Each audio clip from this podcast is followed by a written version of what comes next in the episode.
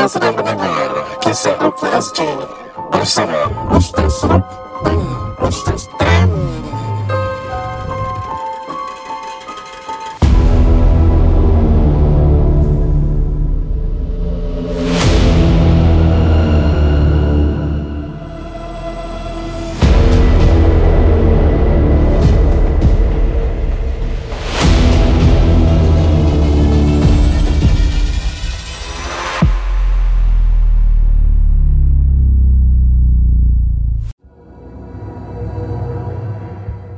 Assalamualaikum warahmatullahi ta'ala wabarakatuh. Anda bersama saya Ruknudin Zainur dalam rancangan Kisah Rukiah SG. Alhamdulillah, hari ini episod kali ini episod ke-201 para pendengar KRSG. Ya, anda sekarang bersama saya seorang sahaja dan Ustaz Tam tidak bersama saya pada hari ini kerana beliau sedang diuji oleh Allah Ta'ala. Ustaz Tam dia sedang bercuti, berholiday. Jadi pada episod kali ini you guys bersama saya seorang lah. Saya sedang rekod time check pukul 12 malam, berada di sebuah tempat yang sunyi dan gelap. Sunyi sangat-sangat, tetapi nak macam mana demi para pendengar KRSG. Okey, para pendengar KRSG, sebelum saya nak mulakan tentang perkongsian kisah pada hari ini, ya. Hari ini tajuk dia ni suruh pakai tangkal, suruh pakai azimat. Kisah rawatannya berlaku kepada salah seorang pendengar dan juga merupakan klien Ustaz Ruk sendiri, ya. Dan dia menceritakan sebuah sesi rawatan bersama seorang nenek yang suruh memakai sesuatu. Dan kita cuba dengar dan saya akan terangkan, ceritakan segala evidence yang diberikan. Dan you guys give the verdict. Rawatan macam gini dibolehkan atau tidak dibolehkan. Nah, tapi sebelum tu para pendengar KRSG, sebelum saya mulakan dengan perkongsian kisah daripada kiriman pendengar, ada satu rawatan ni lah yang saya nak share. Okay, saya datang untuk merawat salah seorang keluarga. Masya Allah, keluarga yang baik. Dan saya dah minta izin kepada keluarga tersebut. Keluarga ni berada di east side of Singapore. Jadi bila saya datang tu nak dirukiahkan satu keluarga dia, para pendengar KRSG. Yang memanggil ini adalah seorang makcik dan juga pakcik lah, pasangan suami isteri. Dan mereka mempunyai 4 orang anak dan setiap anak itu mempunyai pasangan masing-masing dan juga anak yang kelima masih kecil lagi. Bukan kecil lah, kira umur dalam belasan tahun gitulah. Jadi you guys cuba bayangkan berapa ramai orang yang bersama saya untuk melalui rawatan ruqyah. Para KRSG, bila mereka panggil, mereka menceritakan tentang pengalaman mereka terkena gangguan. Specifically bagi makcik inilah. Maka makcik ini pun ceritakan, pakcik ni pun mereka menceritakan kepada saya, Ustaz, isteri saya ni sebenarnya daripada dulu tak pernah ada gangguan.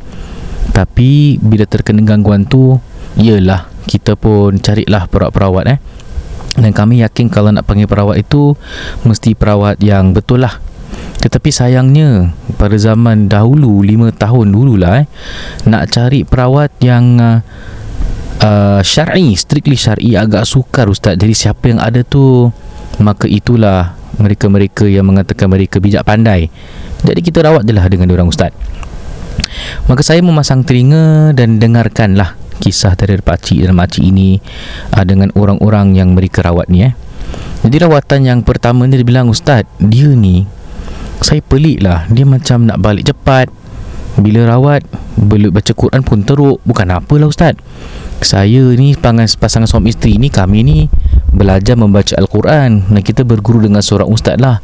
Tapi bila mendengarkan cara dia membaca Quran begitu teruk, sedangkan orang tu bilang dia ni kononnya berkelayakan lah. Kononnya mungkin dia ni seorang Ustaz fresh grad kot, atau mungkin bukan seorang Ustaz, atau perhaps dia ni pernah menjalani, kata orang tu, pembelajaran di sebuah institusi di Singapura lah kan.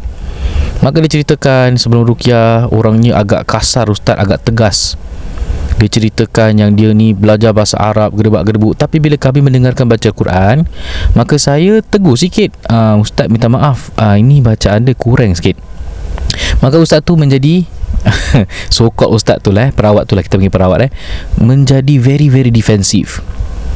Dan bila dia defensif, tiba-tiba dia minta nak balik cepat. Dan saya pun ni pakcik ni yang ceritakan dengan saya lah. Saya pun cakap dengan dia, okey tak apalah, kalau nak balik cepat mari saya hantar awak lah. Jadi orang ni dolak dalil mengatakan, tak payah hantar. Kalau hantar ni, hantar pergi sini. Kononnya dia bilang lepas tu dia nak kena jumpa dengan orang-orang atasan gitulah. Jadi ini membuatkan pakcik dengan makcik very confused, kenapa sikap dia macam gini. Bermakna mereka ada bad experience lah dengan seseorang yang claim ni seorang perawat. Nak tahu siapa tak? Nak tahu siapa? Masalah ni KRSG takkan bilang. So jangan tanya Baik. Pengalaman yang kedua pula, bila dipanggil dia mengatakan, "Ustaz alhamdulillah ni seorang perukiah yang syar'i." Kalau ustaz kan namanya Ustaz Tut, tak disebutlah. Maka saya lihat, oh dia Saya mengatakan, "Oh lama, dia ini red flag tau. Dia ni yang tua-tua yang rawat, ada asisten, kemudian akan asisten dia akan kerasukan jeans, akan sebegitu." Is that one? Mereka pun muka macam confused kejap lah. Bukan. Maka mereka pun berikan saya lah nama dan tunjukkan gambar. Oh ni ini budak muda ni. Saya rasa salah orang ni. Okey, terangkan saya lah macam mana mereka rawat. Oh, dia rawat okey ustaz, dia baca Al-Quran gini. Kemudian ada unsur-unsur dakwah lah, dan saya dengan isteri terima. Tetapi ustaz, ada lagi satu kisah rawatan yang saya nak kongsi. Saya tanya, okey, cerita apa ni? Begini, ni makcik pula yang bercerita. Kalau tadi tu pakcik yang bercerita kan, sekarang ni makcik yang bercerita. Makcik ni bilang, saya ni mempunyai seorang kenalan. Dia bilang, kau ni kena gangguan saka ni. Masalahnya saya pun tak tahulah macam mana dia tahu. Maka saya memanggil dipanggil lah kata orang tu, makcik ni mempunyai kenalan. Kenalan ni mempunyai seorang perawat yang dia kenal. So dia bilang, dia pun datang rumah. Dan pada waktu tu pakcik tu mencela. Pakcik tu bilang, tapi pada waktu tu saya tak ada. Kalau saya ada, memang saya dah halau dia ustaz. Cakap, okey tak apa, sambung ceritanya. Maka sebelum mula rawatan tu Ustaz tahu tak lelaki ni datang ni dia buat apa? Dia light rokok dia ustaz. Dia ambil rokok dia, dia bakar rokok dia. Sambil bakar rokok tu, seakan-akan dia tu tiba-tiba menurun. Okey, yang di depan ni ada jin. Di dalam bilik tu ada jin, ada pontianak. Dekat dapur tu ada pocong. Pakcik tu pun mencela dan mengatakan kepada saya lah, "Ustaz, dah lah kau isap rokok dalam rumah aku. Kalau kena aku memang kat rumah tu, memang aku dah halau je lah. Tiba-tiba dia menurun pula." Makcik tu pun mencela. Makcik tu bilang, lah ustaz, saya tak tahulah nak cakap macam mana. Tapi yelah, kadang-kadang ni saya faham. Saya dah dengar ustaznya podcast. Kita tak boleh nak buat benda-benda syirik. Tapi kadang-kadang nak cakap suruh dorang balik pun macam susah lah ustaz. Ustaz faham kan? Saya cakap, faham. Kadang-kadang bila orang tu dah duduk kan, seakan-akan kita menerima kunjungan dia. Tapi kemudian bila mula dia mencari rawatan, dia pelik-pelik, dia isap rokok lagi geng. Kemudian menurun ketika membakar rokok. Maka bagi saya, ini bukan rukiah yang syar'i. Jadi itulah antara kisah yang disampaikan oleh pasangan suami isteri ni. Maka tiba giliran saya pula ingin mulakan sesi rawatan ruqyah. Maka saya mulakan dan mengatakan, okey, ingat pakcik-makcik, anak-anak sekalian, bahawasanya gangguan ini adalah apa yang diizinkan Allah Subhanahu wa taala. Allah berfirman, "Wa ma hum bidarrina bihi min ahadin illa bi idznillah." Tidaklah musibah itu berlaku melainkan aku yang izinkan, iaitu izin dari Allah Subhanahu wa taala. Kita dakwa sikit, buat lawas sikit, buat kelakar sikit kan? Okey. Mula baca ruqyah. Auzubillahi minasyaitonirrajim. Saya bacalah daripada suratul Fatihah, awal Baqarah sampai ke akhirlah dalam masa 20 minit. Tapi pertengahan ruqyah itu, peliknya para pendengar KRSG, makcik ni batuk-batuk nak muntah. Maka saya ambil kesempatan nak stop sekejap, nak dengar lah. Makcik ni, aku tengok kalau aku baca Quran ada efek, kalau tak baca Quran masih batuk-batuk tak? Para pendengar KRSG, peliknya bila saya berhenti membaca Quran seketika, makcik tu berhenti batuk. Bila saya baca Al-Quran, batuk-batuknya berlarutan. Maka saya mengatakan kepada makcik, Dah habis rukiah semua, saya tanya makcik, "Makcik, macam mana? How was it? Okay?" "Ustaz, this is better lah. Sebelum ni saya kena, saya punya reaksi teruk, Ustaz." Saya tanya makcik, "Kenapa makcik?" "Makcik, wallahi, makcik nampak ada makhluk sosok hitam yang duduk berdiri. Dia macam terhinggap dekat salah satu dinding, dengan muka dia mata merah, dengan gigi tajam dia, dengan lidah terkeluar, dan mengatakan, 'Kau tunggu, kau tunggu.'" Makcik tu bilang, dalam perasaan saya bila nampak tu ketika dirukiahkan, seakan-akan makhluk tu marah betul dengan perawat, yang dimasukkan perawat syar'i yang sebelum dia panggil saya lah. Untuk para pengetahuan para pelanggan KRSG, kenapa dia panggil saya? Kerana dia dah okey. Kemudian selang berapa bulan, attack dia datang balik. Tapi alhamdulillah tak adalah tanda-tanda berat seperti mimpi-mimpi jin ke, nampak-nampak hantu ke, taklah sangat. Je cuma nak check lah, kerana beliau ni pendengar setia Kisah Rukiah SG, seperti anda semua yang sedang mendengar. Maka selepas habis rukiah, saya bilang, "Makcik, alhamdulillah you're okay, you are recovering, alhamdulillah." Saya sangat berbangga. Saya tanya makcik, "Makcik ada rawat diri sendiri ke?" Cakap, "Ada. Bila saya dah booking ustaz, admin ustaz ni ada send ayat-ayat ruqyah. Bila dia send ayat ruqyah, saya dah mula rawat diri sendiri dengan ayat ruqyah yang ustaz berikan. Because sebelum ni tak ada orang kongsi dengan kita ayat-ayat Al-Quran dalam ruqyah." Maka saya berterima kasih sangat-sangat kepada admin ustaz lah. Saya cakap, "Oh, memang prosedur kita SOP, bila you book, bila you contact dengan admin atau tim kita akan berikan kepada makcik atau any clients ayat-ayat ruqyah. So kalau you mula praktis dan you nampak gangguannya semakin kurang, bermakna you yakin kepada Al-Quran dan bukan yakin kepada perawat." Walhamdulillah. Maka demikianlah perkongsian saya, kongsi pengalaman kisah rawatan saya. Dan saya kira ini cerita yang baik lah para pendengar KRSG. Dan bila Ustaz Tam tak ada tu, dia macam tak kelakar sikit kan. Jadi saya buat lawak, saya ketahui sendiri dah pukul 12 malam, berubah sendiri pula tu. Saya tengok tak ada orang sebelah saya, belakang depan. Kalau korang dengar bunyi pelik-pelik tu, memang aku kena ganggu lah tu. Waliyahubillah, semoga Allah lindungi saya. Para pendengar KRSG, sebelum kita teruskan dengan perkongsian kisah pada hari ini, tajuk pada hari ini, kita akan berikan laluan kepada NN. Aku susah betul nak sebut nama diorang ni, NNN, Neeza and Nizam. Mereka merupakan taja, penaja utama daripada mulanya KRSG sampai sekarang. Dan mereka merupakan ejen hartanah. Bagi anda yang ingin membeli rumah, dipersilakan wajib minta daripada NNN, Neeza and Nizam. Okey, tapi itu masa kita serahkan kepada Abang Nizam, Haji Nizam, untuk memberikan sepatah dua kata. Over to you, Haji Nizam.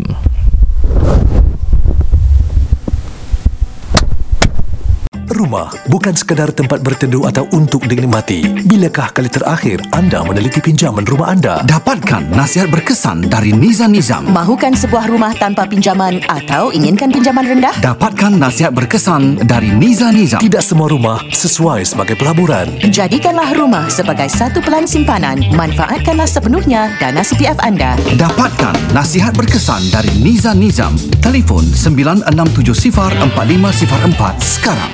Assalamualaikum. Terima kasih kerana mendengar KRSG guys. Kami Neeza Nizam dari Promnext. Setiap episod kami akan kongsi secara informasi dan isu-isu berkaitan dengan rumah.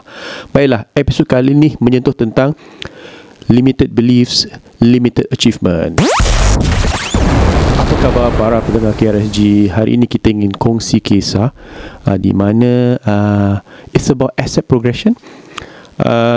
Di mana kita telah pun did a presentation to a young couple di mana kita pernah ex-client lah kira. Ya, ex-client yang pernah membeli isi 3 bilik dari kami dalam 7 tahun yang lepas. Wow.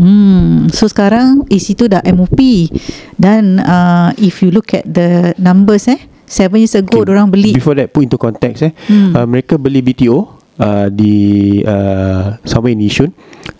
After MOP kita telah pun menjualkan BTO mereka 4 bilik. Selepas tu mereka beli isi 3 bilik isi baru daripada pemaju new launch So alhamdulillah, this is the second pot of gold yang mereka sedang yang mungkin mereka boleh nikmati jika mereka menggunakannya dengan sepenuhnya lah, dengan sebaik-baiknya. Mm-hmm. So apa ya, so important sebagai pemilik rumah, the asset progression bukan sekali the next round of asset progression itu perlu juga kita nak berbincangkan. So for example like this pemilik, dia telah membeli EC 7 tahun yang lalu 750. Hari ini EC mereka yang 3 bilik yang orang kata kecil tu dah harga dah 1.2 million plus. So kalau kita kira-kira mereka akan mendapat keuntungan $400,000 tunai cash CPF dia lain pula Okay, so apakah langkah seterusnya? Nombor satu, patutkah mereka just duduk diam tanpa menjualnya pasal dah selesa lah? Betul, itu salah satu option. Nombor dua, menjual dan menambung kembali keuntungan itu ke aset yang lebih besar tetapi dalam kemampuan mereka. Kira reinvest lah, reinvest balik. Atau ketiga, menjual dan membeli sesuatu yang boleh habis bayar. Okey, kecuali HDB lah. Pasal sekarang ada undang-undang yang baru tak betul, boleh downgrade to HDB yet for those young couples. Ya. Yeah. So pertama, patutkah mereka just duduk diam dan continue to pay whatever they are paying the mortgage? Kerana selesa. Selesa ya. Saya rasa anggaran dia punya monthly mortgage about 2,000. So both CPF boleh tampung. Jadi ada kelebihan dari segi gaji bulanan lah. Tapi apa yang mereka gunakan itu nanti kita cerita. Tapi so, soalan pertama so, haruskah mereka status quo? Status quo. Enjoy tetapi tak ambil pulangan yang lumayan lah, tak ambil lah yang profit para tu. Pendengar KRSG, numbers are only numbers if you never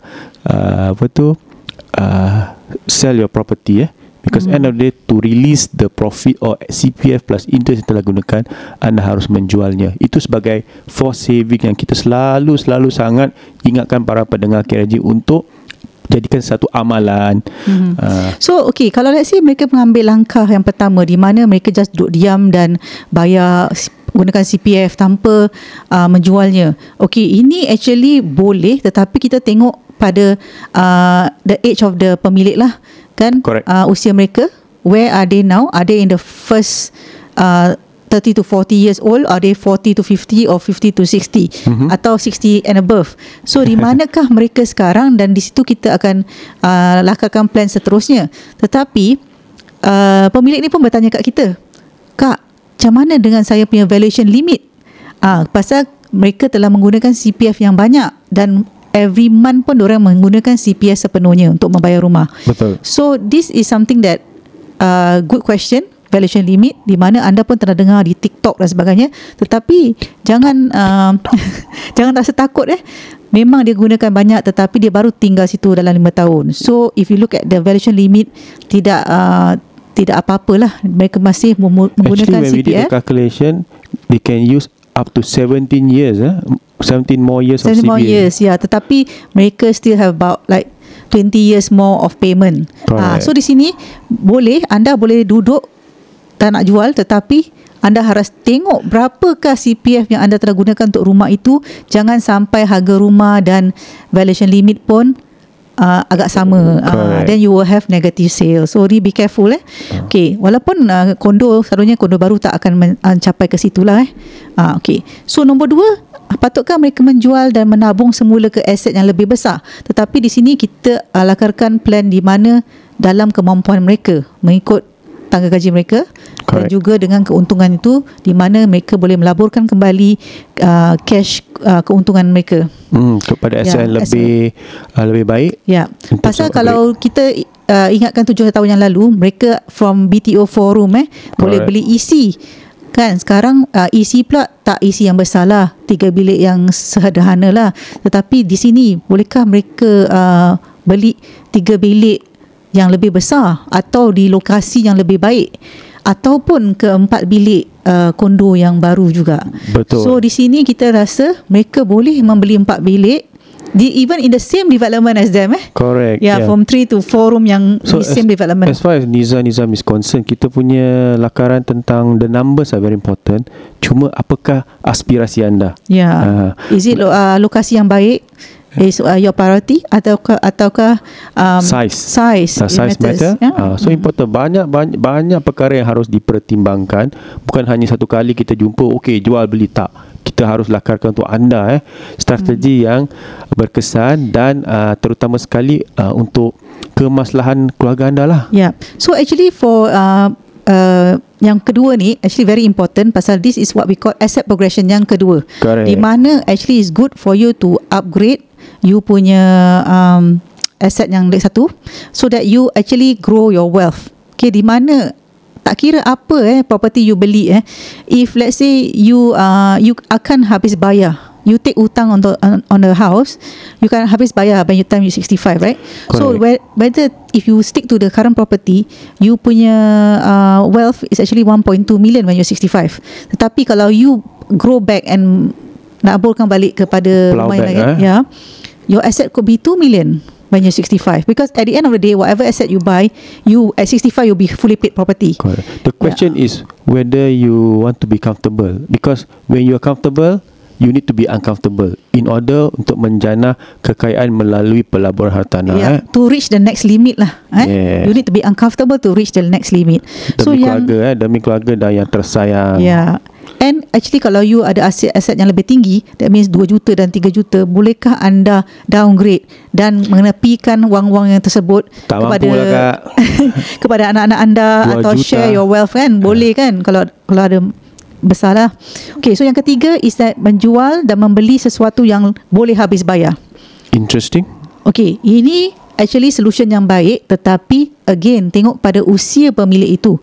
Adakah usia mereka dalam 50 ke 60-an atau masih muda? Kalau masih muda kita tidak sarankan kerana mereka harus manfaatkan usia mereka untuk leverage ya. Yeah. You know one thing Nizam? Selalunya kan kita tak suruh kita pay customer ambil hutang lah. Tapi diorang nak ambil hutang lah. Hutang apalah tak tahu hutang reno lah, hutang ni saya study loan lah. Saya memang pantang cakap pasal ni. Tetapi kalau kita suruh diorang upgrade property yang lebih besar, that means hutang mereka akan lebih besar lah, of course. Tetapi di sini mereka tidak mahu.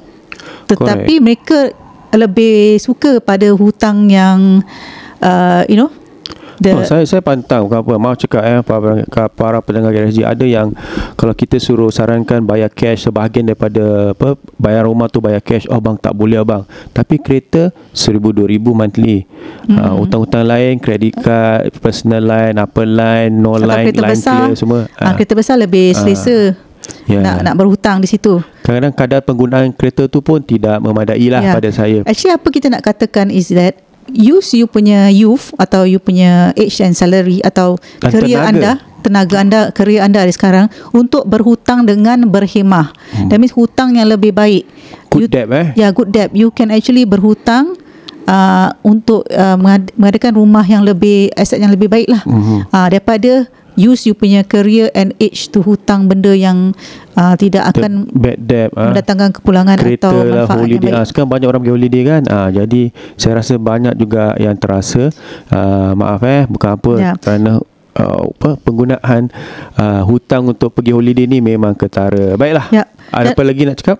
So patutkah also kalau diorang tak nak, diorang nak habis bayar dan tunggu gaji mereka next time gaji tinggi baru beli lagi lah Kak. So I think this is also not a good way lah to look at it. Pasal we are always chasing after the property prices in Singapore. And more importantly, kenaikan gaji tidak it's not in our hands. Sometimes kita tak kontrol. Walaupun kita bagus pekerja yang nombor satu, tetapi faktor-faktor human as luaran juga memainkan peranan. Kadang-kadang kita dapat naik pangkat tetapi gaji pun tak naik. Itu saya pernah encounter. So it depends And also kalau anda dapat gaji yang tinggi pun, by the time you punya age pun dah maybe 1 year older. And when your age is 1 year older, you punya monthly mortgage kalau kita ambil bank pun will be more importantly your energy juga. Level, your responsibility, you punya kemahuan tu mungkin pudar dengan perlahan-lahan lah. Baiklah, para pendengar KRSG, jika anda ada aspirasi ataupun ingin tahu lebih lanjut tentang asset progression, there's only one number to call, 96704 504. Exactly. Over to you, Ustaz.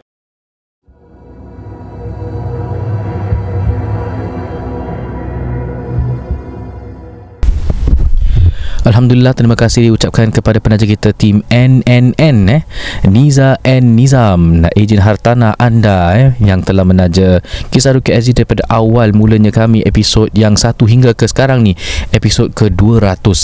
Begitu cepat masa berlalu. Para pendengar KRSG, sampai kita membuang masa, mari kita mendengarkan kongsi kisah. Okey, saya buka IG saya ni, ada daripada seorang kiriman pendengar, dan dia ni merupakan salah seorang klien saya juga.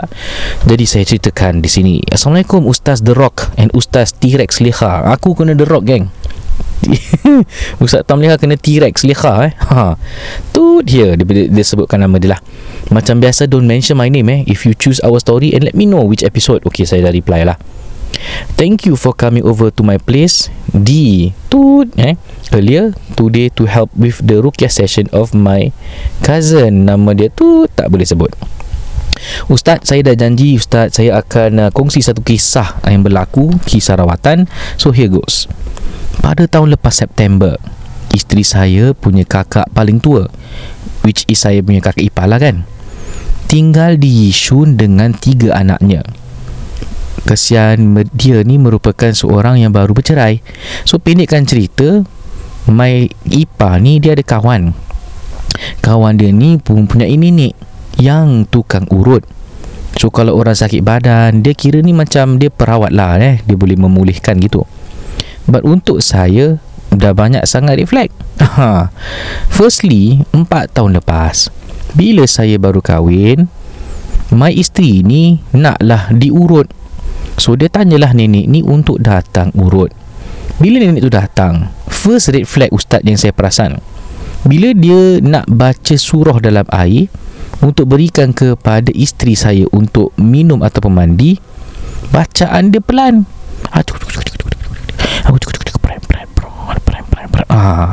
So bagi saya red flag lah, Ustaz kalau baca-baca lah kuat-kuat Then isteri saya bilang lah di dalam hati dia kan, when dia baca Ayatul Kursi supaya dilindungi daripada nenek tu ketika tengah urut. Now nenek ni will keep berbual dengan isteri saya about anything lah, as though macam nak interrupt isteri saya ni kan, pasal dia kena urut. Jadi dia baca Al-Quran dalam hati ni pelan-pelan. So lepas dia dah habis urut, dia pun keluar. Saya bilang isteri saya, okay, air botol yang tadi nenek tu bagi kan, you just buang you jangan panggil dia lagi lah. I tak rasa selesa lah, cara dia tu macam pelik lah, banyak reflect. Dan ini pada tahun 2019.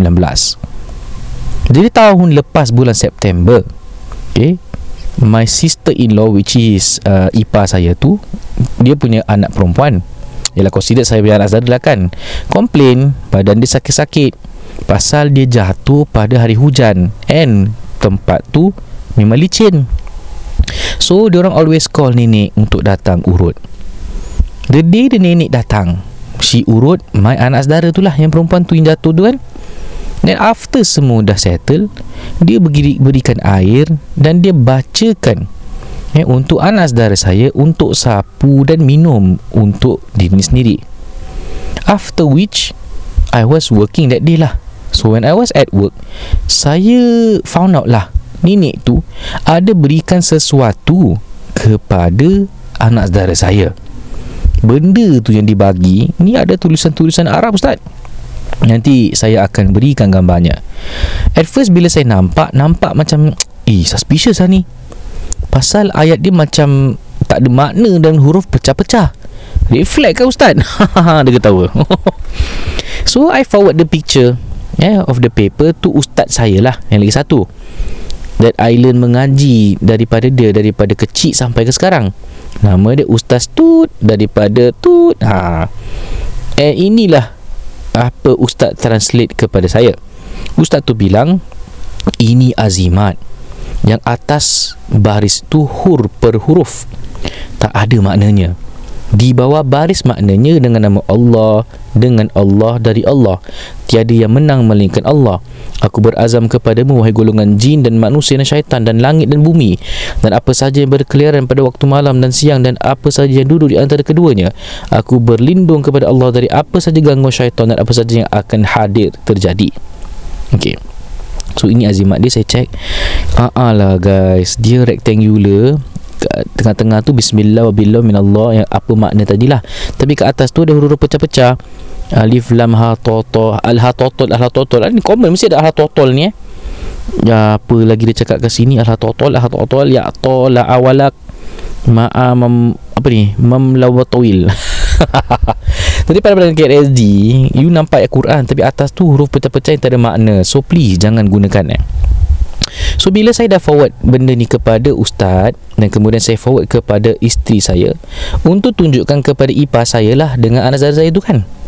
At first they were like, no lah, tak salah apa, pasal nenek tu cakap kepada anak saudara saya, simpan dalam beg selalu, jangan bawa masuk toilet, dan ini boleh membuatkan benda-benda tak baik tu tak akan berlaku kepada dia. Jadi benda tu macam protect dia. Tangkal ni guys, tak boleh. Tapi mungkin ilmu dan kesedaran tu belum sampai mungkin. Bila saya dengar benda ni, panas je ustaz, macam nak campak balik je kat nenek tu. Jangan kau fierce sangat dengan nenek, kesian nenek tu. So then I ask my ustaz again if it is safe atau baik untuk gunakan, even though I know memang tak bagus pun, and I memang totally against it. I just wanted to show my ipar lah kan, dan anak Azhara proof atau bukti that I even ask lah, safe ke tak sih untuk saya gunakan. Dan inilah apa ustaz reply dalam message. Ustaz tu bilang, janganlah pakai azimat, itu ada nama Allah. Kalau dibawa balik, dibawa bilik air buang, bilik air buang air besar, kecil dah dosa, simpan je kat rumah atau bakar je. Lebih baik amalkan doa yang ada dalam Quran dan hadis, lebih selamat. Sebab kalau percaya pada azimat, syirik tu kononnya benda tu ada power, ini menjadi syirik. Power ni ustaz ni, siapa ustaz ni baik lah. Which then also go inside lah with what I know that I've learned, that we don't need azimat atau tangkal untuk protect kita. Takut jatuh syirik lah if sesuatu berlaku and by coincidence kita diselamatkan disebabkan benda tu pula. Nanti kita percaya benda ni yang protect kita, padahal Allah yang menjaga kita, dan Allah tu memang mengetahui, bukanlah paper ataupun tangkal ataupun azimat. So saya bilang isteri saya to tell kakak dia lah, which is saya punya ipar lah, letaklah tepi, bakar ke, buang ke kan, dan kasih balik ni atau kasih balik ni lah. Tapi diorang macam hesitant lah, and diorang tinggalkan di somewhere lah. So recently when we went over for raya, when saya tanyalah mana benda tu, dia bilang entahlah, tak tahu kat mana, dah hilang pula. Okay ustaz, so question saya di sini lah, benda azimat ni kalau just put aside somewhere in the house, is it possible for it to just hilang? Depends. Saya ada banyak case yang diorang simpan benda-benda tangkal gini, tiba-tiba hilang, tak tahu kat mana. Sama ada memang tak tahu letak mana, atau memang dia gaib wallahualam. Okay ustaz, saya sambung. Dan selepas sebulan also, the same nenek give my sister in-law air yasin untuk minum dan mandi. Bila saya dan isteri nampak ada 2 atau 3 botol, saya tanyalah ipar saya tu kan. Dia cakap, oh taklah, ni air asin je lah nenek tu bagi. Masalahnya reflect kat sini lah ustaz, dekat bawah botol tu ada paper yang supposedly surah Yasin yang dikoyak-koyakkan dan diletakkan dalam air. Alamak. So isteri saya nampak, and dia cakap, ni tak boleh ni. And of course you are supposed to read Yasin, tiuplah air surah tu bukan koyak-koyakkan daripada paper yang supposedly Arabic writing or Yasin and panggil air Yasin. Memang red flag besar lah ustaz. Ya, sepatutnya para pendengar KRSG, you baca ini, kita jangan malas baca Quran. Ini tak ni main print surah Yasin kau koyak-koyakkan. Aduh. Okay. So bila saya cakap itu, macam biasalah, dia tak happy. I mean, I get it lah, it's her friend's mother yang nenek ni kan. But tak boleh lah ustaz, salah means tak boleh kan. So kurus to my wife lah, she just take the bottle and dia buang je kat tong sampah. Padahal muka nenek tu kata yang pengirim ni lah.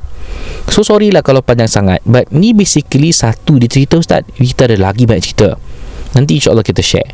Currently saya masih dengar episod 150, dan isteri saya betul-betul suka podcast ustaz.